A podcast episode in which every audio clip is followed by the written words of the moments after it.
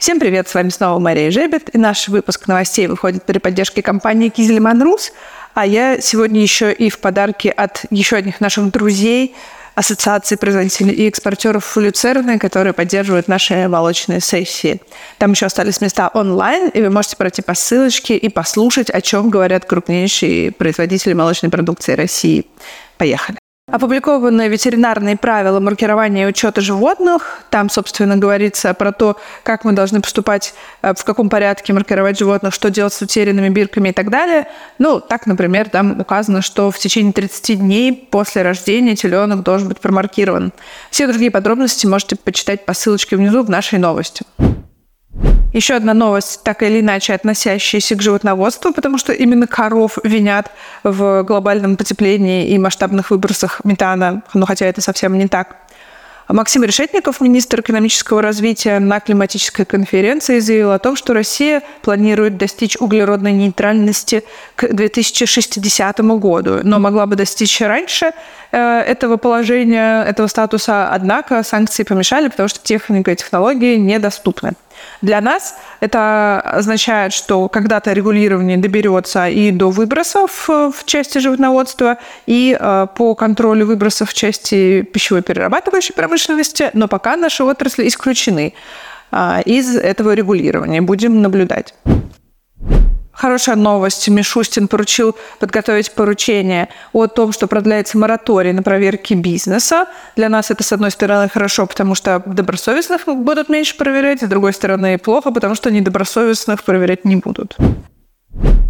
Как вы помните, с недавнего времени сенатор Сергей Митин возглавил наш технический комитет 470 а, который при Росстандарте разрабатывает техрегламенты и поправки к ним.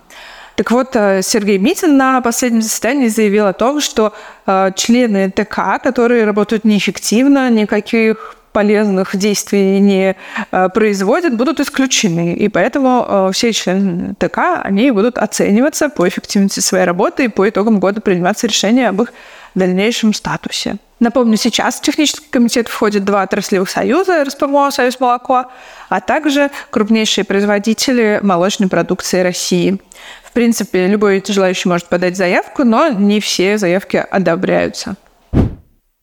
На прошлой неделе была также интересная новость. Минфин предложил ограничить содержание этилового спирта в замороженных десертах и мороженом. Мы среди своих членов и среди крупнейших компаний не нашли компанию, которая бы делала спиртовое алкогольное мороженое в таких масштабах, чтобы это могло повредить.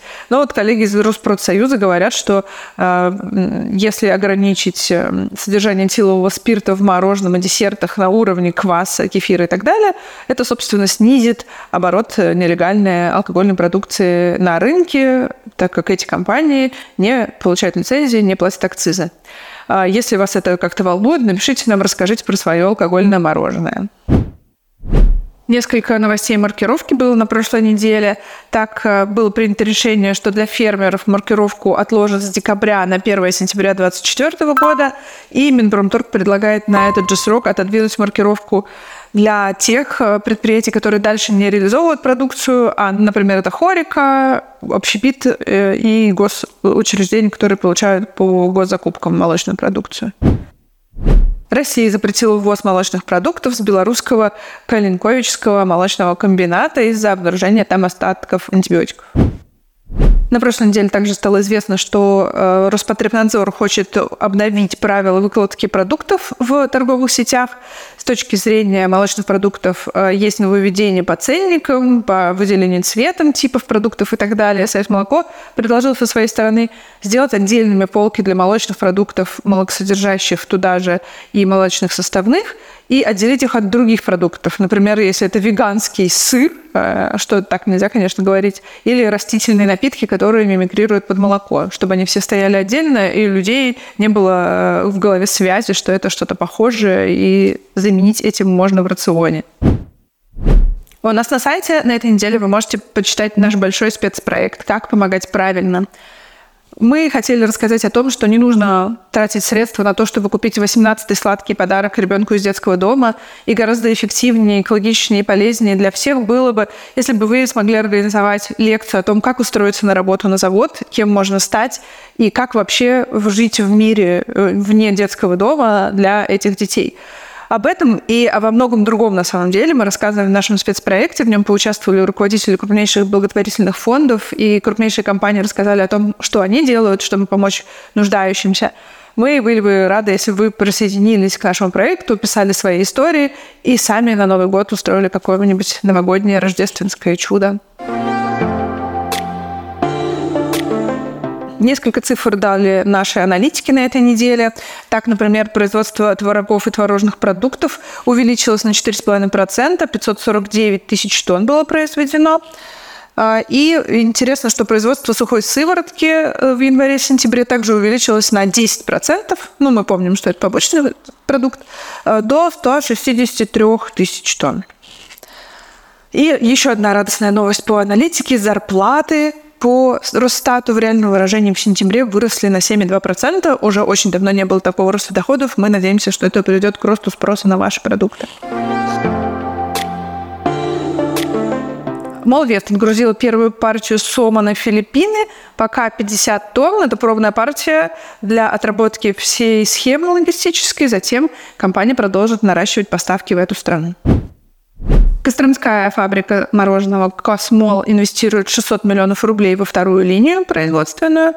А еще одна компания хочет выйти на рынок мороженого. Это AB InBev Efes, который производит пиво Хугарден, Efes и так далее. И они подали заявки на э, патентование новых знаков для мороженого товарных. Будут производить новые продукты. Как раз их, может быть, и Минфин и коснется. Агрокомплекс имени Ткачева начинает развивать свою сеть ритейловую в столице. И агрохолдинг Надеждинский построит в Ставропольском крае еще один комплекс по производству козьего молока мощностью 25 тонн молока в сутки. На этом все. Спасибо, что вы были с нами. 14 декабря встречаемся на очередном вебинаре с компанией Cargill. Вместе с экспертами обсудим, как использовать по новым технологиям крахмал в кормлении – в разделе «Лонгриды» вы еще можете почитать про тренд удовольствия, как его использовать в своей маркетинговой стратегии. И, как всегда, подписывайтесь на наш канал в Телеграме, ставьте колокольчик, чтобы не пропустить следующее видео, покупайте у нас рекламу. Для этого можно написать мне в Телеграм собачка Жебет. До новых встреч!